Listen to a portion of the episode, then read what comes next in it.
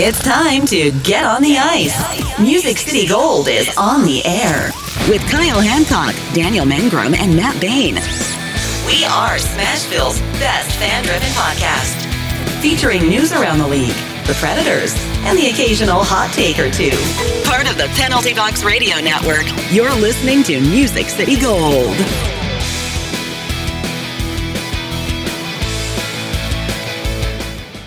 And welcome back, everybody, to another episode of Music City Gold on the Penalty Box Radio Network. I am your host, Kyle. With me, as always, are my co hosts, Daniel and Matt. Hello. Hey guys. Boys, great day. Preds are about to make the playoffs. Hockey's on right now. Bro, it's your birthday. Oh, yes, Wait, it is my birthday. Yeah, hold on. Let's let's stop the phone. So before we go any further, let's pull it out. We have a celebratory cookie for Kyle today. And what is this cookie? So this is a butterbeer cookie. I'm not kidding. This sounds and, delicious. and Matt is on record saying this is one of the best cookies he has ever eaten in his entire life. So Yeah. here we go. I'm gonna, Top two. All right, we'll taste this here. mm. bro, get ready for it. That Does is that is amazing. does it not taste like like if okay if you've been to Harry Potter World, does that not taste like It does. straight cookified version with a little salt too, so it's not so sweet. This is fantastic. Uh, just for you, Matt. You didn't have a bite yet. Come on. Yeah, it's. I'm worried about it messing. No, it's celebratory. You have to.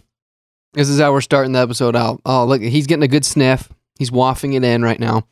I have to describe everything for the viewers. Yeah, the His palate's very refined. yeah the majority of your olfactory sensories are through your No, ol- yeah. your nose. So you, I hate when I'm stopped up because like it just everything kind of just doesn't taste as right. Oh, there he goes. Big dog's in the house now. It's gonna be a good episode. yeah, it's a good day, baby. Hap- happy birthday, Kyle. We got games going on. Man, what a good night. So, how old are you today, Kyle? 37. Look, Matt actually did a visible Move- moving on up there, moving baby. on up, baby. We're getting cro- close to 40 now. Almost not there. Well, But I will tell you, the older I get, the younger, the younger people think I am, which works out great. How you was do that? kind of have a baby face, though. If he shaved, he would look a lot younger. Yeah, do you remember me without the beard for the longest time? yeah. I look so young. In fact, uh, my wife did one of these filters the other day. They, one of the, uh, I guess, Instagram filters that came out was if you have a beard, it can show you what you would look like without your beard. And she did. And I was like, oh my goodness. I was like, put my beard back. I was like, I look terrible. The Yeah, baby you- face was real. It looked pretty weird. I remember. Well, you're a little So- short too. So short people- too, yeah. I mean, you got several factors, but that's okay. I mean, when you're 60 and you look like you're in your, you know, late 40s or something, Yeah. that's, that's my not hair's bad. not graying, so it's always a plus. Yeah.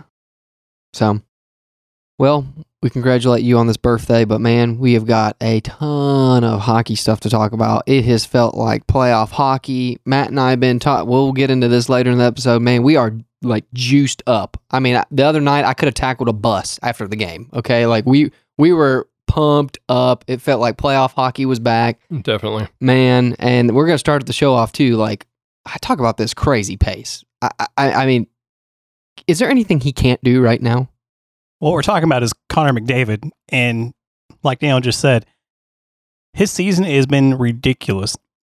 Who would have thought that he would be close to making 100 points in a very shortened season?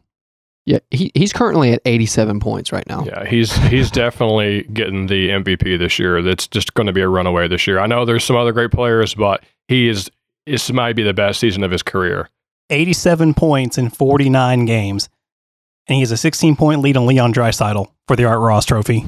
yeah Wow, that's that's that's it's a pretty huge gap sizable actually. and that's a teammate also assisting on a lot of them Exactly. They're usually uh, one and two with themselves. so my man dimitri posted on twitter today like a sizzle reel highlight of some of his odd man rushes that he's had this year and they've been i, I, I mean otherworldly like i i I can't did, did you guys see the other one the other night against the flames where he basically just did like a one-two cutback and then did a slapper and, just undre- I, I, don't even know what to do anymore like how do you defend that like i guess the main thing is to when he gets steam built up any sort of momentum when he winds up in that neutral zone, like and they're under the ice, and you let him go unchecked into your zone, you're done. Yeah, You're he, done. he just has uh, some type of expl- explosivity with his momentum and his speed. He can just go zero to twenty in no time, and and combine that with hockey IQ, with his with his puck movement and the way he protects the puck as he's going through defenders. I mean, it's this is an otherworldly talent. He is a generational talent to be sure, and it's nice to see him continuing to progress. A lot of people thought, oh, you know, maybe the first year or two he had a great year. He's gonna he's gonna tail off now. But it's great to see that he's still doing great, even with a team that's you know still fairly poor as it is. But McDavid's still staying good, baby. I mean, the dude's at a pace of 1.79 points per game if he gets 100 points in 56 games. Like that is a ridiculous pace to be at. Yeah. Yeah, I mean, it, and it seems like he's only getting better. I mean, and some of the stats kind of back it up. They've said it, like his points per game average has actually risen since his rookie season. It started at 1.07, and honestly, it's just continually to rise. I mean, right now he's like at a 1.55 pace. I mean, is that sustainable? I don't know. But the sad part is, is he going to win a championship too? We keep talking about this. Is that team b- built enough No. to win a championship? it's and it's like it's so sad because they have two of the best players in the game, and they still can't play enough defense. Like literally, if I'm their GM, I'm literally just getting you know defensive players at this point, and just you know stockpiling that, and just letting McDavid do whatever he wants. I mean, I mean, like at this point, it's just it's kind of unreal to me. And So- you know that if the Oilers don't win a championship with him at any point, when it gets time to trade him, he can command his price for anywhere he goes. Oh yeah, I mean, but right now he's what at like a ten mil, uh, ten mil a night or a year pace right now. What is it at?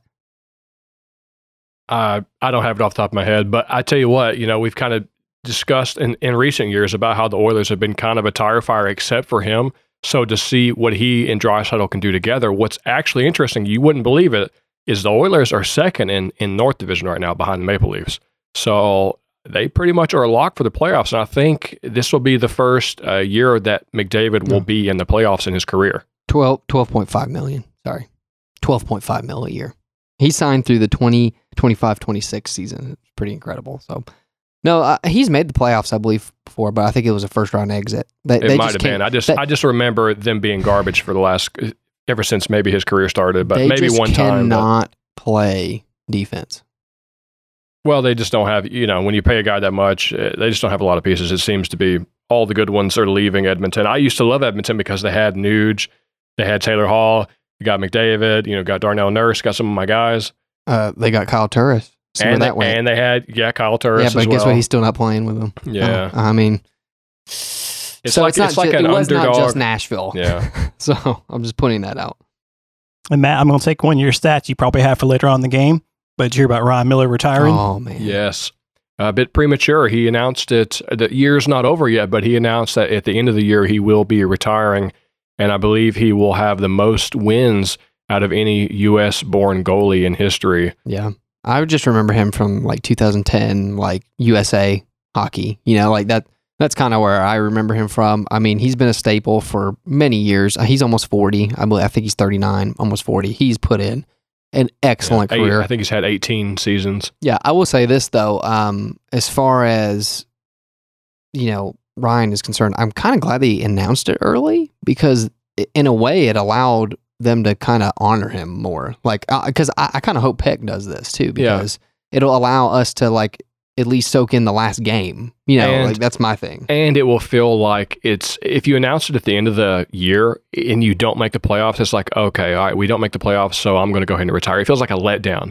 But you're do you're announcing ahead of time. It's intention, so you're kind of yeah, it's almost like a farewell tour now. You can kind of go out easy. Fans are going to celebrate you. You know, make it to the make it to the arena the last time to see him. You know, now that fans are getting back in the house, so. Uh, it's nice. It's nice to be able to appreciate a guy, the best U.S. born of all time amongst goalies. So it is something special. Yeah, I mean, being 40 years old and saying you have 390 wins in your belt and you are the top U.S. goalie with wins is, you know, outside of a Stanley Cup, that's a pretty good thing to have. That's a record that's probably not going to be broken in a while. Yeah. And it's one of those things too, like he hasn't been like peak the last several years, obviously, but the fact that he's lasted this long and has been able to put in that amount of production is very impressive. And uh, I wish him all the best of luck. I mean, another another one of the greats going out on top. So um, definitely, definitely worth all the recognition he's been getting the last several days in the games. And, you know, he's from Michigan, so not a shocker. Just saying. You were there like two months. Yeah, for everyone like- who's listening, Matt loves talking about the fact he's from Michigan, but he was there long enough to be born, then moved.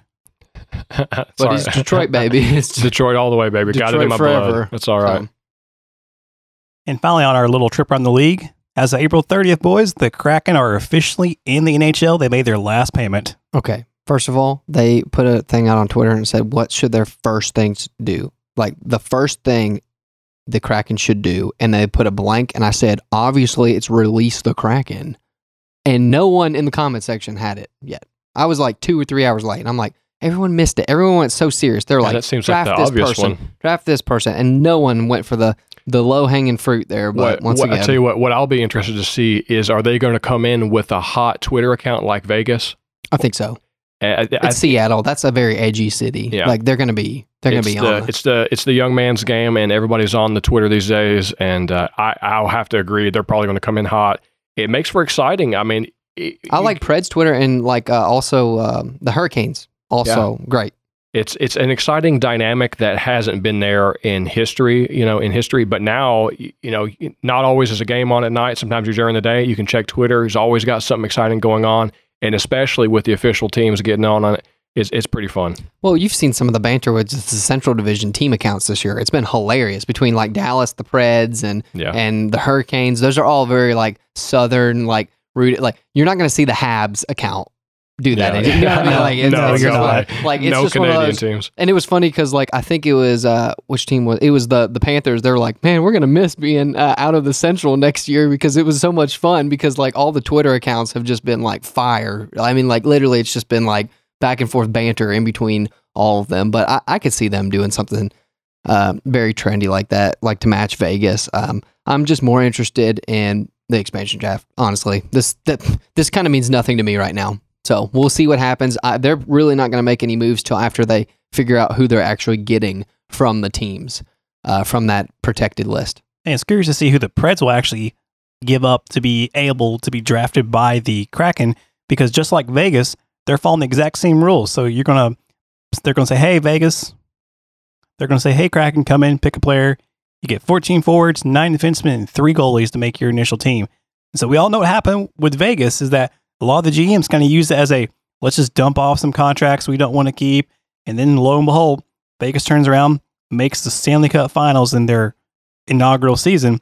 So I think the GMs have learned their lesson and they're not going to do that this year. Well, the problem is too the rules for this these two expansions have been so favorable. If you are a team that came came in, you know, before this, take the Preds, take uh, Columbus. Also, Columbus entered the league almost the same time as the Preds and have had very little play. You know, it was one of those. It took the Preds fifteen years to get consistent playoff runs. You know what I, I mean? That's that's really the Preds' recent success has only been recent. Like we've had a five year good stint, but you have to remember that they started at the bottom. I mean, the basement. This is before salary cap. This is when Detroit was in here just dominating the Central with no salary cap. I mean, Matt remembers this. It, it just Yeah. like they literally had all the studs on their team, and we had no one because of salary. You know, uh, that said, um, I just it, it's one of those things that like it's almost too favorable for the teams, but also Vegas had a great cycle because a lot of the unprotected players, like I, we go back to the Penguins, they had Fleury Yeah. and Murray, That's and those were gonna both those were both w- number one starters, and the Penguins had to make a decision on one or the other, and they just went with the younger one. And guess what? They got Marc Andre Fleury. Like seriously, like to start your club, the Preds did not start like that. You know what I mean? Like that's that's the thing. Like they were way in a better position, and that's kind of where I'm at. But I'm definitely interested to see how the GMs approach it this time around, and also where they end up that first year comparatively to Vegas. Yeah, I'll I'll be surprised if they have the lightning success that Vegas had. But that being said, you know, like you said, the first year, uh, the Penguins kind of got caught with their pants down a little bit. But now, you know, next time around, now these GMs got some experience. We've seen how it worked last time, and we've learned a couple lessons. They'll probably be better protected, and they'll leave less out in the open. But even if they get a comparable roster as far as talent is concerned, I really don't think they can have the the success. It was almost like success trapped in a bottle for Vegas, and that's just one of a kind. I don't really think you can replicate that. You might can get the same amount, kind of squad on paper, but that was really one of a kind. But it is definitely going to be interesting. I wish we could get Gallant. Might as well. He's available. Yeah. I mean, he, he made it to the Stanley Cup final. I mean, so if, the, if the Preds hadn't turned their season around, you know, we'll talk about this later on, but if they hadn't turned the season around and Hynes got let go, I would have been all for Gallant coming to oh, Nashville. yeah. I was I I'm was already still for Gallant coming to Nashville. Yeah. So that said, yeah, I'm I'm I'm more I'm more interested in the expansion draft than them being able to do, officially do anything yet, just because they're not going to do much of anything uh, until that point in time. And now we'll swing it around to the Preds. So as we said, Preds are playing Columbus right now. Columbus are out of the playoffs.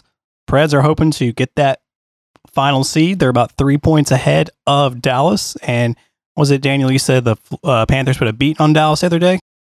No, they're playing right now. So right now it's two one. The Panthers are still up. They actually just scored a power play goal, which is the one thing you can't do against Dallas take penalties because I feel like they five on five like Dallas does nothing, but on the power play they're just incredible. Um, that said, they're still losing currently, and right now the Preds game is zero to zero in the first period. So um, more of a defensive battle going on right now in Columbus. So could be a big night because if the Preds pull off this win and the Stars lose, that is a four point swing toward that magic number of seven, which would bring it down to three needed. I will tell you, the Um, magic so- number has always confused me. It, I know it there's confused some- me too. I know there's math involved with it, and I'm not necessarily good at math. So I- this year it's way easier just because there's one team involved. Basically, it's a combination of any points lost by Dallas and then any points won by the Preds. So say we win tonight, that's two points gained automatically. And your number can never go up, by the way. That's the thing about a magic number. I don't know if you guys knew that. The magic number can never go up, it can only decrease. So their magic number is seven. If they win tonight, that's two points. So that goes down to five. If Dallas loses, let's say in overtime, they get a point. That means they lost a point because they could have potentially gotten two points.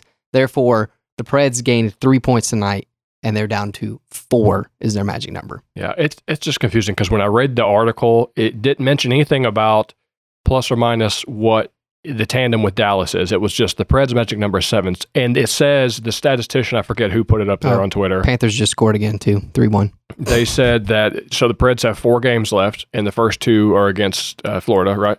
Uh, the, it's Columbus, Columbus, I'm sorry, Columbus, Columbus. yes, and then Carolina, Carolina. Right. Um, so they said there's four games left, and that magic number the Preds need is seven. And the statisticians say the Preds have a 90% chance of meeting that Yeah. mark. And I said, well, that that's ridiculous Yeah, and I had to because that would yeah. that would mean that you would have to win Mm-mm. three games plus get an overtime out of three out of the four. That's It's but, because it's Dallas losing as well. Like Yeah. that's and they have five games left. See, that's the problem is Dallas has five games left to lose. So if they lose two games, that's four points towards us already. yeah, So and I was saying this the other night, like think about it like this. If the Preds only win two more of the the final four games, okay? They only win two. They go 500. Dallas has to go 4 and 1 in the final 5 games for them to overtake the Preds. yeah. That that just seems confusing. But I think I just take solace in the fact that they said the Preds have a 90% chance of doing it. So I think uh, We also have the tiebreaker for regulation wins too, because we're Yeah, up on regulation. right. So Which- that's why that's why everything is leaning towards us as of right now. So it's it's one of those. It's a little confusing, but once again, just think about it. If if Dallas is losing out points, then the Preds are gaining that point on the magic number, and the magic number is always decreasing. So good news is for the Predators, Dallas has more games, so they can lose out more points. So that's basically what it boils down to. And seeing if the uh, Dallas, if they do indeed, which looks like they're going to lose tonight against the Panthers. Well, it's early, Kyle. It's don't, don't say this. I won't jinx it, You're gonna pull a. Stillman from the other night Oh, the Blackhawks ow. game. So let's not do that. Yeah, I retract that immediately. I'd never want to be compared to that man. But I want to go back to Dallas. Preds played Dallas the other night, and Preds crushed them.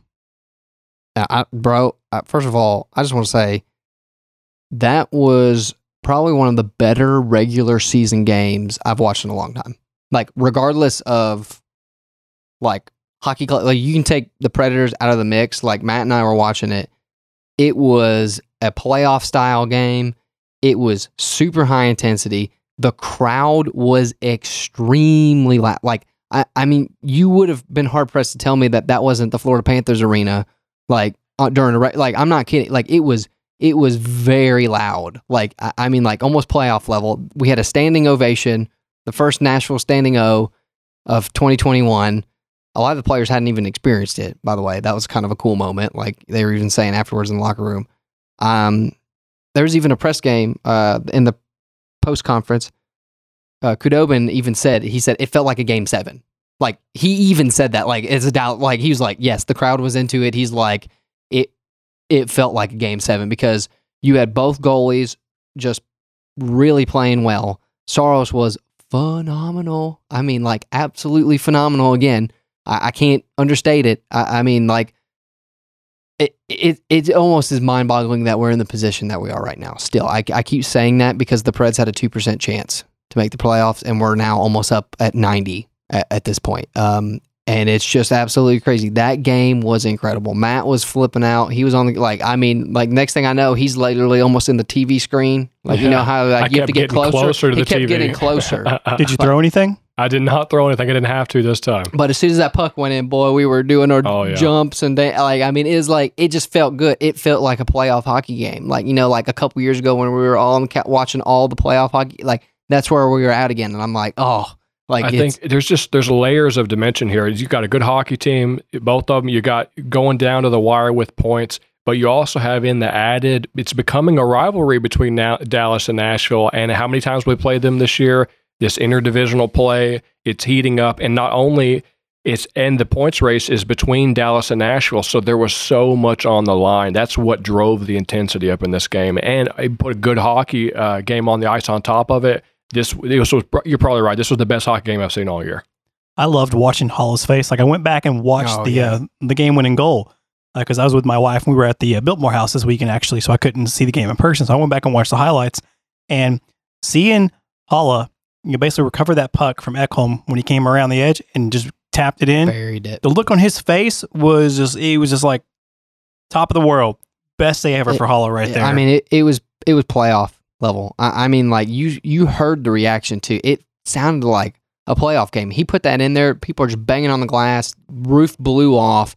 He's doing the crazy celly. He's jumping up against the glass. I mean, people are losing their minds. Like seriously, I, I got done with that game and I'm just like, man, like that was a good hockey game. You know, like I, even you don't even have to be a Predators fan to enjoy that. You know what I mean? Like, and it, they even said online, like a lot of the the analysts were watching that game because it was such a it was such a crucial game that they they haven't had a game with that much swing in percent point wise for playoff in like five to ten years. It- Yeah, we it didn't didn't even mention that part. It was like a yeah, I'll pull it up. Go ahead. it was like a twenty percent swing. Regardless, if Nashville won, they their chances went up twenty percent. If they lost, Dallas's chances went up twenty percent. So it was really a forty percent swing one way or the other for Dallas or Nashville, depending on who won that particular game. Yeah, it, it was it was unreal. I couldn't believe the uh the basically the least outcome would have been like a Preds overtime loss, and that was still like a ten percent swing. Like, That was- like, that was uh, just- That was the game of the season, and and the first of the game, who was it? Forsberg was out. I think. Uh, no, it was Josi. So Josi, Josi- got injured in the first period. I think He- Tolvanen went out and too. then Tolvanen was out in the second period. So I was really worried. Honestly, I was like, I just don't know if we're going to be able to sustain it long enough. And, and Yeah. like Saros, that's the thing. But Saros held the house down all the way into overtime. Like, first of all, there was like a final save with like 30 seconds Wow. off of a deflection that he got somehow. And you could see him track it because it deflected and he was going right to left. And then all of a sudden, his little flexible leg there just goes all the way out and he kicks it out with his skate blade. I mean, it was literally just the skate blade. And I'm like, and that was just you know with less than a minute to go in the hockey game too. That saved the game, and uh, yeah, I, I Saros has been phenomenal. I mean, it's another shutout in his little crown for his his Vezina race. I think you're done seeing Pekka play for the rest of the year for sure.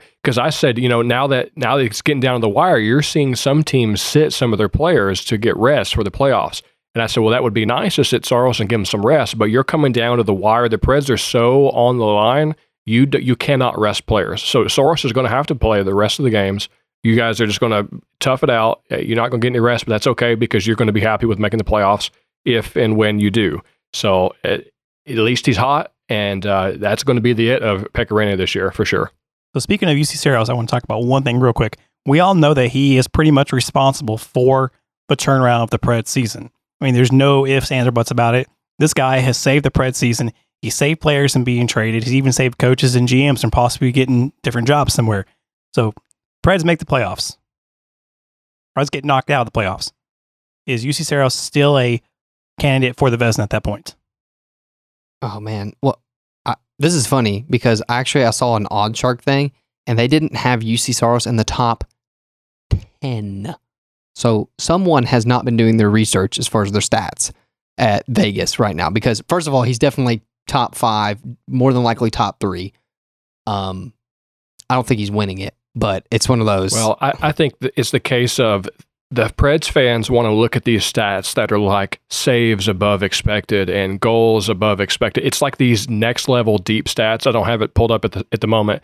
So if you're a Preds fan and you see those stats, he's up there with uh, with Vasilevsky. Vasilevsky and him are one and two in all the deep stats. But if you look at the baseline stats, what everybody looks at, save percentage and goals against average, he's like top five maybe, but he's not even near as close. It's so it depends on how deep of a dive you look in the stats. And unfortunately, the people who do the Vezina runnings, they don't look so much into the deep stats. They just look kind of baseline, and that's okay because that's, the, the deep stats is just another metric. But at this point, yes, he's been playing great. He's the reason the Preds are going to be in the playoffs, but it's probably not enough to earn him a Vezina at this point in time, honestly. I mean, because look, on March 14th, the Preds were at 11, 16, and 1 team. And here we are on May 3rd. And going into tonight's game, they're 17, 6, and 1. And Juuse Saros is responsible for the majority of that turnaround. Yeah, and it was funny because they were actually arguments being made, and I think I had pointed this out in our group text that there are people that think that Saros is actually going to get a few MVP votes. It'll be second and third place votes, obviously behind Connor McDavid. Okay, let's let's be real. He's getting all the first place votes. Okay, it's a runaway candidate this year, but because of the turnaround for the team, they do think he's actually going to show up on the ballot for MVP. But it, I mean, obviously it'll be like second and third place um, votes. Um, but you're going to see a little bit for Saros in that category as well, uh, which is shocking to me. Uh, I, I mean, I, I think Saros at the end of the year, I think he might be a a, a candidate for the Vezina, but I don't think he's going to win it just because of how poor the start was as far as the team playing in front of him too. Those first couple months, like honestly, if he if the team was playing mediocre hockey those first couple weeks, his stats are probably on par, if not better, than Vasilevsky's, just because of how hot this streak has been. I mean, this is unreal. Yeah, But, it leads to question, though. The Vezina is for the best goalie of the season. Is Vasilevsky going to be that person who gets it, for example, or Saros? Because we could be talking about this just situation reverse. Say, for example, that Vasilevsky has been a good hot goalie, but his team has sucked the first half of the season. And Saros is being a good goalie, and the Preds are blowing out the water. Yeah, I mean that that that is going to be a very interesting dynamic because here's the deal: Vasilevsky's on a really good team. like, let's be honest, Vasilevsky's on a great team. They won the Stanley Cup last year. Okay, like you can make the argument that Juuse Saros is way more valuable to the Preds than Vasilevsky is right now for the Lightning. And I would like to also point out too, Carlson was the front runner for the Norris Trophy the last year, and the community actually did do the deep dive in the stats. Because remember when we really dug into it, we're like everything, like all the stats point toward Roman Josi. Let's not just go by the point percentage, you know, the one that Yeah. uh, everyone goes off of. And I was very pleasantly surprised that they actually kind of swayed towards the deep stats. So that's the only thing that's saying I think he has a chance, but I don't. I don't. He didn't. He didn't do enough to catch up to Vasilevsky. Yeah, now, if he posts two or three more shutouts, we'll we'll be talking about this next week. And then, Let me refresh your memory on the stats. So if you go to NHL's homepage and the goalie stats, there's three columns: the goals against, save percentage, and shutouts. The first category, Juuse Saros, is not even in the top ten. Yeah, but but you that's deceiving though because I looked at these earlier. It's because minimum games. I know, I know, but you go to the second category, he's sixth. Third category, he's ninth. Yes, you can probably toss out two or three or four of those goalies off of each one of those because of the amount of games they've played.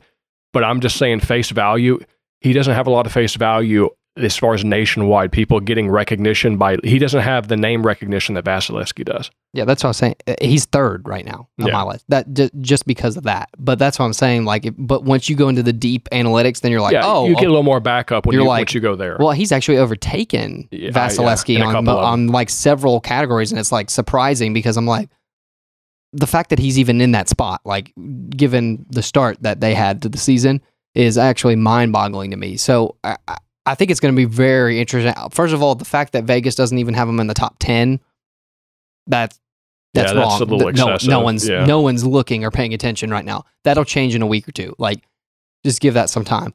But that said, I still think Vasilevsky takes it home. But he has made it very interesting the conversation. Um, and I'm starting to see more national people pick up on Yeah, it. That's the one thing that You'll I, see a couple votes I'm at like, least. okay, like, oh, there's now a national people picking up on the fact that he's literally turning this around for the team. So I think the fact that he means more to the Preds than Vasilevskiy does, obviously, with this turnaround. I mean, because the Lightning Yeah. were in. Yeah, and, and I like that comment we said a couple uh, episodes ago about what is exactly the percentage of contribution that the goalie has on the team. And I think Nashville is a perfect example to show you just how valuable that position can be. And yeah, it can be mediocre and whatever. You know, all the cups that Detroit won, most of them was with kind of average goalies, whatever. But uh, this run that Predators are on is solely on Juuse Saros' shoulders, I feel like. And yeah, you could throw a couple other names in there, but but it's him. And the impact he's made for this playoff run is is just incredible. Okay, so I mean, literally, Juuse Saros the past 20 starts is 14, 5, and 1, 1.83 goals against, and a 0.945 save percentage. Yeah, that's that's insane. He is he is the hottest goalie right now, definitely. Hotter than Vasilevskiy. Oh, he's he's like, I, I- I think they said no other goalie is like even at like 0.92 or Yeah. higher. Like he is leaps and bounds Yeah. ahead of the way. Like it, it's not even close to last like half of this year. And the funny part is when when when we started this talk about this, we were like, oh, it's good. You know, it's been a good week. you remember? I mean, like Yeah. literally, this, this is like two or three episodes ago we had said, "Oh, it's been a good week," and then it was like, "Well, actually, well, okay, it's going a little longer now." And then all of a sudden, we're a month later, and now we're almost two full months later, and we're still talking about it. And it's like, when does it stop? Like, I mean, like seriously, like I, I mean, this is a streak. Yeah, all Like, of a sudden is- he's got more saves than Vasilevskiy since March. You know, Yeah, no, like not even close. Like it, it- the goals against, like safe percentage wise, um, high danger, chance, like literally every minute he's been crushing it. So it's like, I don't know where it stops, but like you just don't want. You're just like at this point you don't you don't disturb it. And to Matt's point, we're not seeing Pekka anytime soon because you got a machine and it's rolling, and you don't Well- want to interrupt that at all because he's obviously dialed into something. Well, let's you know, let's bring this discussion a little bit to the playoff considerations. You look at the record the Preds have had against their likely first round matchups, and it's abysmal. But how much does Juuse Saros being hot maybe give you a slight edge? Do you think that can possibly overcome the odds now that you're on such a hot streak? Can this continue, or can it do any denting to the likelihood that the Preds will make it past the first round? Well, um, to reinforce that point, I think I had said too, like the first half of the season, we were getting crushed by all those top three opponents. In the second half, we did much better. It was like we were 50 50 with, actually, we were above uh, with the Lightning. Um, we actually won the last one or two and split that with them. And the same thing too with like Carolina. We haven't per se won, but that game was extremely close, the last game. So it's one of those. Oh, we also have two games against Carolina, by the way, to finish the season. That would be hilarious Yeah. because we're gonna have two games and then we might go into a seven game series with them. So who would have thought that? We're gonna have nine nine straight games against a, an opponent we could possibly. But at the same time, too, I, I, I don't know. Like Carolina is our it's a our Achilles heel. So I'm still like on the fence as far as like leaning towards the Preds for anything. But you have to say that like having the hottest goaltender is definitely gonna help. Yeah, I mean, sure. like that's But you know, the record kind of speaks for itself. What are we like one in the last thirteen games against Carolina? And Carolina, yeah, you got Juuse Saros, he's pretty hot, but the Preds honestly are playing above their level right now. They they this streak, we're like, well, how long can we maintain this? Well, however long that is, it's maintaining a hot streak because they're playing above a level in which they should be playing at. So even even Nashville's best is you're still asking a lot from a club to put up against Carolina. Not only who they lose to, but Carolina is currently the hottest team in the NHL. They're they're number one in the NHL, above Vegas now. yeah, they're they're hot. So any any way you slice it, even if you play them, if you play Panthers, if Dallas, uh, whoever, you're not going to get an easy out based on if you get a different opponent in the first round for the Predators. And to your point a little more, so Adam Vingan had an article come out the other day talking about the Preds and basically asked the question Do the Preds actually stand a chance against their playoff opponents? Because we know it's going to be Carolina, Tampa, or the Panthers. And so far, not counting the two games, Daniel, that the Preds have yet to play against uh, Carolina, the Preds have a record of 5 16 and 1. Abysmal. I mean, it is absolutely terrible. In those 22 games that the Preds have played against the Hurricanes, Lightning, and the Panthers, those three teams have averaged a combined 3.65 expected goals against the Preds, who've only averaged 2.32 goals. And if you look down and you take the Preds against the other teams in our division, they've averaged 2.72 goals against compared to the other opponents' 2.4. So the Preds are obviously just a middle ground team. If Yeah. you take Saros out of that, I think the question becomes is this team really a playoff team? No, But it's, also, t- I, I I mean, that's all the games though too. Like that's why I was saying the last several games have been much tighter. Like if you if you pulled these stats for the last four or five games against these teams, they're really close. Like they really are. Like I mean, I, I don't know them off the top of my. I would have to go back. But once again, he is he is aggregating the entire season. And to his point, the entire season we have complete like it's bad. Like okay, like we're still not Yeah. winning. We're still not winning and especially against Carolina. I don't know what it is against Carolina. Like we we've won once, one time since 2017. 2017. Carolina was not good then. Okay, And I was actually there for that game. I remember that I, win. I kid you not. Like we cannot beat Carolina. It that is our Achilles heel. Well, I mean, even then, honestly, you're not you shouldn't be expecting the Nashville to beat whoever your opponent is in round one. I think considering the start of the year was two percent to make the playoffs, and now is looking like you're going to clinch and get in the last spot. uh, That's a freaking big win compared. We are about to trade Ekholm, fire Yep. John Hynes, Yep. and now you got a playoff spot. I don't care if it's a first round exit. That's at least the right trajectory. You didn't make it last year, and that's a step up. And that was my point last podcast. As I said, I argued the point that last season we technically did not make the playoffs. We were in the play-in tournament. That Yeah. was the play-in round against the Coyotes in a five-game series. So if you really want to, me, you know, look at the fine details, the Preds did not make the playoffs last year. Okay, so therefore, if we made the fourth spot and make the playoffs, that is 100% an upgrade, and I'm taking it. Like I, I'm like, if I'm a Preds fan, you better be happy. I don't want to see any complaints if this team loses four straight against Carolina Yeah.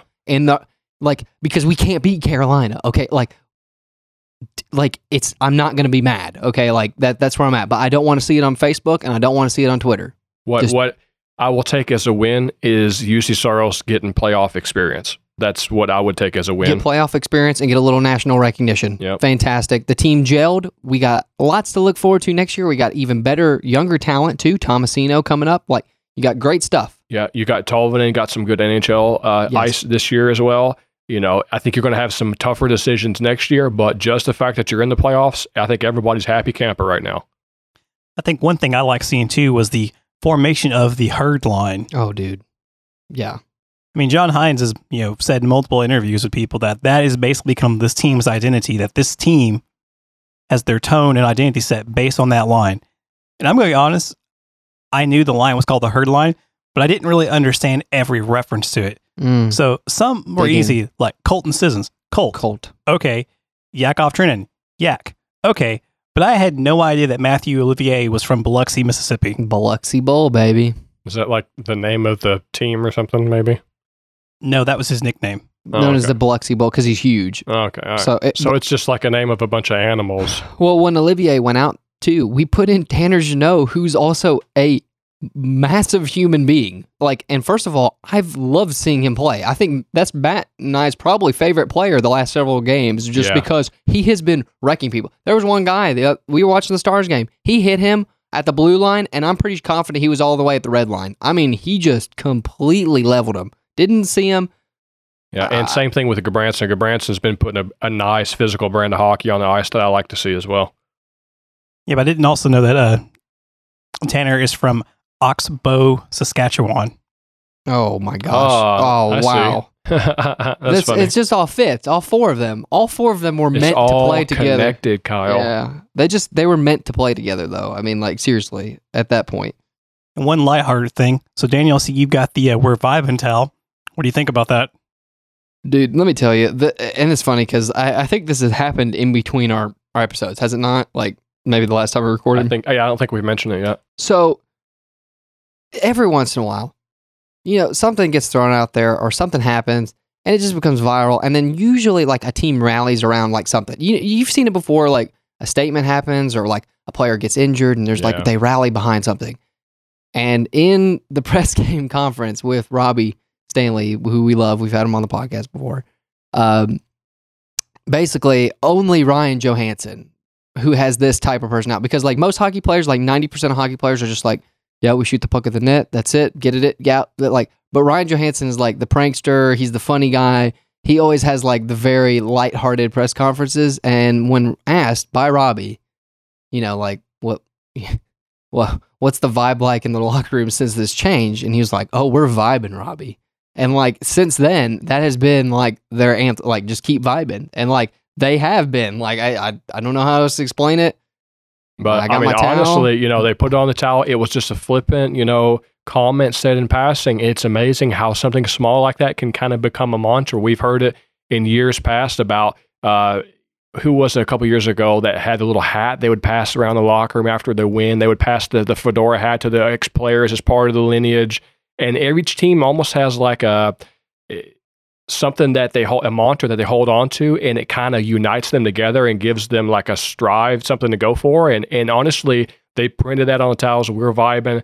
That is something the predators can look to to try to to continue to grow what kind of hockey they're putting on the ice. Well, you think back to 2017 Stanley Cup final run, uh, we got Mike Fisher back, and then he got injured on top of it. So not only did we get him out of retirement to come back and play, which already juiced the team up, then he got injured, which who didn't get injured in that cup run? I mean, like heck, as Matt always says, Colton Sissons was taking the draws against Crosby, like front, first line center. You know, I mean, like it, it was one of those that it's funny how certain moments like that kind of like galvanize a team together, and they really seem to like all of a sudden to have gelled. Like the team is just cohesive right now. They're they're loving it, even even when they do lose because they have law. I mean, like they're fourteen, you know, fourteen and five and one in the last twenty one games. So they've lost several games, but they've rebounded quicker. Like mentally, I feel like they're able to just shut it down a little quicker and then get on to the next game where You that was killing us earlier in the season. uh, another recent example is when Vegas draft happened and their team was kind of considered the misfits team. They kind of almost bonded over that. They was kind of maybe embarrassed, but they bonded over it and it kind of became their mantra and you saw the success they had. They went to the cup finals. So yeah, I'm very excited that the Preds have something to rally together in behind. So it's all good times ahead. Well, I mean, here's another thing that we also haven't thought about. I, I mean, and this goes to your point because you were kind of saying like how big goaltending is. So, like, let's say Saros, obviously, he's the hottest goaltender in the league. We're going to a first round matchup against the Hurricanes. That does give us a little bit of an edge, kind of maybe puts things more back in like, you know, competitive range. You know, like, I mean, before we were getting destroyed by the Hurricanes. What happens now, though, if we start getting all of our players back healthy? Because that's been a big deal. And then I, I like I would be amiss like if we did not point that out because we still have players injured and they're still like on rotate. Like Colton Sissons is out tonight. Arvidsson's back out again after another hit. Like it's one of those. thi- We just got like Duchene back. We just got Forsberg just came back after 17 games being away. Like that's the thing. Like they've been playing that good without some of our key staples. So that said, if they come in and they're able to continue to play that brand of hockey that we want and they're able to contribute too on top, how competitive do you think that first round matchup is? I, I think it's way more competitive than what we're giving it. Like, because at first I was just like, no, we're getting in and then we're getting crushed. Now I'm kind of like, okay, I think it's going to be fun to watch. Yeah, well, you know, If that makes once you get into the playoffs, all bets are off almost. All these stats you're going through all year, playoffs are a different beast all them to themselves. You know, how many times have we seen underdogs? How many times in recent years were the LA Kings an eight seed and come in and go to the Cup Finals three or four years in Yeah. a row? Like, once you're in, man, all bets are off. So that begs the question: That, but that's why I'm asking. Uh, that's why I'm asking us. What do you think? So, what I think, if if if they get if they start to get there, let's say Arvidsson comes back, you have um, Fabbro comes back, so all of our like all the defensemen are finally back because we've been. I mean, like it was nuts there for a bit. We had like no one on defense because it was like Ellis was out, Josi was out at one point, Ekholm was out at one point, and then Fabbro was out. So our top four defensemen were out at some point. So now we almost have all four of them back. So like That's No, what I'm asking. You're I not think, you're not going to like my answer, but I think the Preds uh, are not going to play as good a hockey as they're playing right now. I think they play better hurt with with their star talent sitting on the bench, and for whatever reason, you know, we saw it the last couple of years. You put all these all these money players on the ice. And they underperform. You cannot get better than value players overperforming. the the value players are sitting though. That's what that's my point. Like Sissons is out, Arvidsson is out right Okay. now. Like that that's my point because Duchene and Josi and everybody has been back in. The the only exception Okay, that right. the only exception that has been Forsberg, and I don't think anyone would argue the fact that Forsberg needs to be back in the lineup. I mean, Yeah. let's just be honest. Like he literally was the offense for the first half of the season. And and another problem you get once you start getting healthy players back in the lineup, you start realigning the uh, the lines, and then you start messing with the chemistry that's been gelling Exactly. again, and, and that's So really it- tough. It's going to be very interesting. I'm just saying, like, I, I, I think Arvidsson for sure, once he comes back, he gets slotted back in. And then Fabbro definitely for defense because, like, or, def, you know, we're not going to have the two scrub. You, you know what I mean? yeah. Like, on, on the bottom pair. Sure. Like, you're going to have your top four defensemen back. And that's obviously a huge plus to begin with. So, that said, I was just saying, how competitive do you think it would be with them back in? I think it's just gonna. I think it's gonna make them more competitive. The games. I still think I'm giving the edge to Carolina. Obviously, like, and I'm talking like the Predators in the playoffs. Like they still got work to do to get to that point. But that said, like I feel like the Preds are going to be a little bit more competitive once we get everybody back in, no matter who they face. So if the Preds do beat the Hurricanes, if that is our first round opponent, do we then have a situation where they could look like the uh, St. Louis Blues? Oh yeah, Because I've seen Now some that's- I've seen some people already say that if we can get if we can get in the playoffs, we could possibly have a blue situation. well, now this will be that's a very interesting point. Now that's the second time this year that something like that discussion has been brought up. I brought up a couple years ago when we barely scraped in the playoffs and you guys went to the Cup Finals, 2017. 2017, That was it. and now look at what the Blues. To your point, they did. They were garbage. Binnington got super hot. It's they were like last in the league ish, and then they went and won a cup. And the Predators have a almost scary similarity to both of those conditions in 2017 and compared to what the Blues did. I think it was two years ago now. That is a very good. and the hot goaltender. Because Ah, Binnington, because yeah. so remember, because that's the key in this is Binnington won them that cup. I mean, as garbage as he has been since then, he won them that cup that year because he was that hot. Yeah. so like that's the fun part. And you were saying all bets are off, baby. And like the fact that the pre- the Preds were at two percent, Matt, two months ago, and It's we're like that's mind boggling. Like first of all, if you would have bet on the Preds, I think I, I need to go look this up. But at one point, the Preds were like twenty one thousand something plus odds. Yeah. For for like to win the Stanley Cup. So like. If you'd have put money back then on it, I mean that would have been nuts. Like I, I mean, like that would have been one of those one in a million. Like you bet a hundred dollars and you get like you know, it, it, it's ridiculous kind of thing that the fact that they went from 2% to almost 90% just to get in the playoffs in two months. Yeah, it, it almost would be like a miracle run. Yeah. Yeah, you know, I don't know. I dare say King esque. I dare say Blues esque. I mean, it's it's ridiculous. I, I'm It, it I'm not- sounds good. You know, it's a great, you know, I could honestly put a little money in Vegas on those odds. That, you know, it seems very plausible considering recent memories of situations like that happening. But at the same time, I do sound like a little bit of a homer if I expect Nashville to beat the number one NHL team I'm in the first expect, round. but I'm not expecting it. Like Yeah. I, I literally have got. I'm on record. Okay, like Matt- I'm on record. Just I don't want to hear complaints. That's my thing Sure, on sure. on social media. Like Matt, I think you can be a homer since Detroit's not making it. yes, unfortunately, hey, no, I hear Detroit's been. Hold on. we're hold not on. not as bad this year. We've No. made some steps up. They're not even in the bottom three or four of the league anymore. No, they're, they're not. I pointed this out to Matt because he didn't even realize it. Well, like I really, I just uh, there were a couple of notches even higher than I had they're. 20, they're 24th in the league right now. Yeah, that's pretty good. That's pretty good. And their boy, I think Dylan Larkin's hurt for the rest of the year. Uh, but uh, yeah, I, Uh, all the rest of the three games, but whatever. yeah, it, it's one of those like. Obviously, I'm I, I'm still thinking we're taking the L in the first round. That's just me because I'm more I, I'm I'm always more like the pessimistic side. I'm like I'm I'm never like I think there's been one year that I picked the Preds to go all the way to the Stanley Cup, and that was 2017. And by God, I had like one of the top. I was like top three until the Penguins won um, that bracket challenge. Like seriously, I have the screenshots. You guys remember that? But outside of that year, I'm usually pretty pessimistic. I mean, I picked the Lightning last year, so So I think what we're all saying at the end of the day, when we fill our brackets out, we're all consigning the Preds to a first round exit.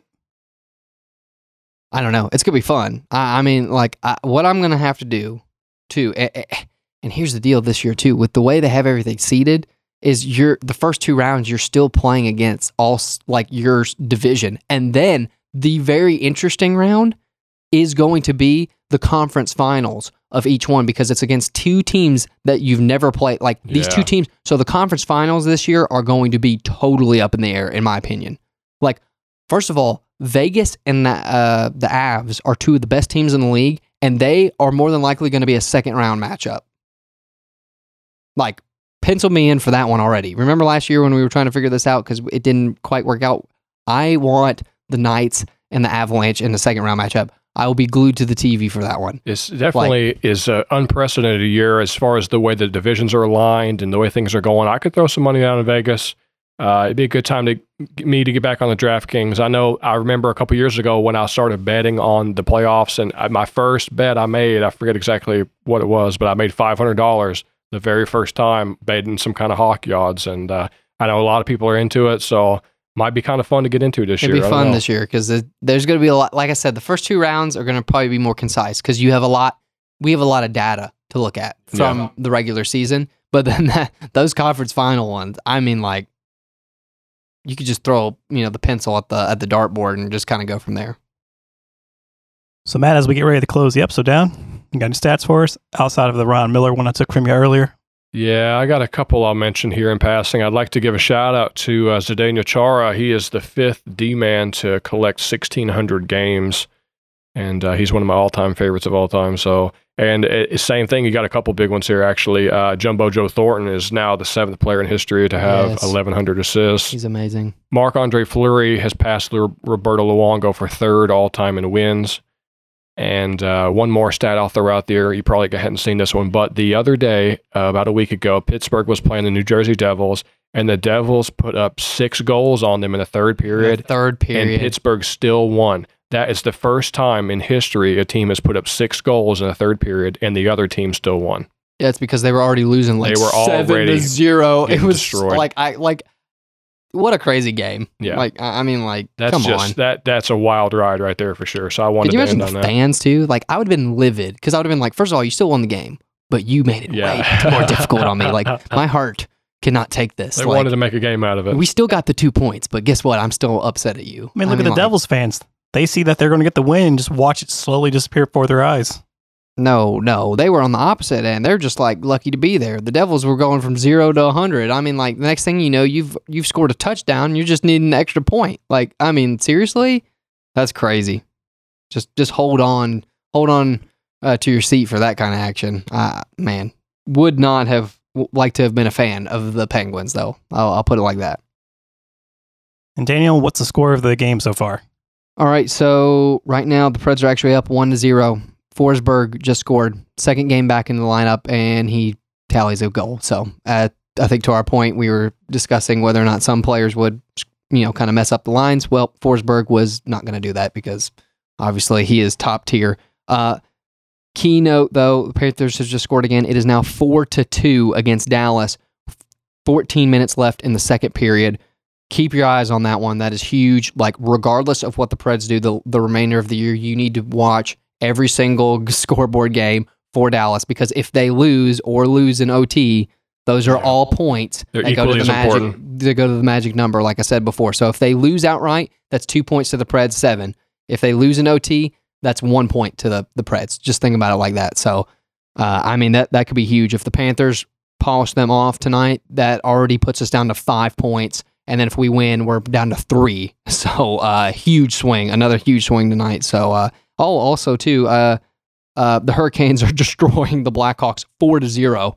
Um, so R.I.P. Blackhawks had a good run. Yeah, but I think they'll I be on a that's it. five game skid after Yeah, today. I, I think that's it because like they started coming back a little bit, making it a little bit interesting, but the Preds beat them in the two games with them, so that kind of like knocked their chances down. And uh, I think this is going to do the do it in for them, especially with the Preds winning currently. Dallas win, are losing, and then on top of it, uh, you're just getting crushed at this point. So the remaining games, um, we have another game against Columbus on the 5th, and then we have two against the Hurricanes just for funsies. Why not? Like, I, I mean, by that point, we might even know if they're going to be our first round matchup. So, um, I mean, that might be kind of fun. Like, will the teams like rest people at that point? Like, I mean, like, that's kind of where I'm at is like, if both teams actually clinch, like, say, like they clinch the division and then we clinch the fourth spot. I mean, like they're like warm up games, honestly. So we'll we'll see. Now, what'll probably happen is both teams will clinch. Hurricanes are going to put out their B League team. We're going to put our main guys out, and we're still going to lose. No, no. I, I would hope we wouldn't do that. I would hope we could rest some of our players to get some of them healthy, considering the injuries. I mean, like there's some players that they need a break. I, I wouldn't mind giving Saros at least one game off. You know, like before the. Uh, you before the can't do that. You give him a break, you break the streak. You Uh, can't jinx it, man. I think I think Peck did no Peck actually did start because it was a back to back game series and he started the the second game. So they have broken the streak once, Kyle, but it was on a back to back game. So we'll we'll see. And guys, that is the show for today. Hope you enjoyed it. You can find more of our episodes at Music City Gold or on Penalty Box Radio. And until next time, we will see you on the ice. You've been listening to Music City Gold on the Penalty Box Radio Network. We'd love to interact with you on Twitter. The show can be found at Music City Gold. You can find Kyle at Kyle Hancock, Daniel at Steve Dan Drum, and Matt at Matt Bain 31. Past episodes of the show can be found by subscribing to Music City Gold or Penalty Box Radio on iTunes or at penaltyboxradio.com. Thanks for listening, and we'll see you on the ice.